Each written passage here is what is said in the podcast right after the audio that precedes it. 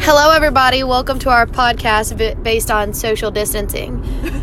we have really good questions. Um, Robin, would you like to explain? I think you explained it better. Okay. Remember, so, I got inches and feet mixed up. So oh, okay. So, social distancing has to be six feet.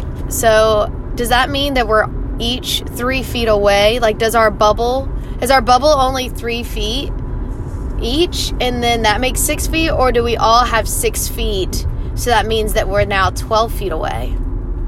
Does that make sense? So, should we actually be 12 feet away from each other? there's some people I want to be 12 feet away from, definitely. Well, we're already breaking it. We might be a foot away from each other. Right.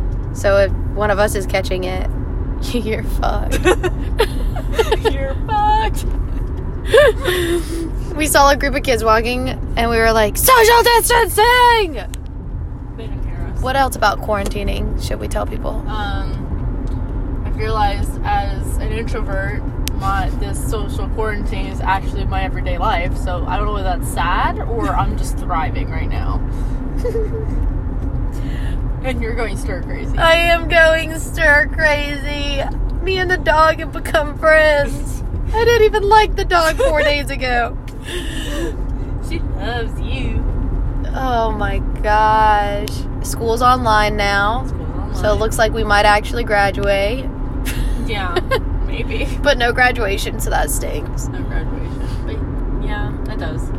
Well, we hope that you all are enjoying your social distancing and quarantining and picking out cute quarantine outfits for no one to see. Post them on Insta. Yeah, that you can post on social media because that's all it is these days. Yep. And we wish you the best of luck. Goodbye. Love you.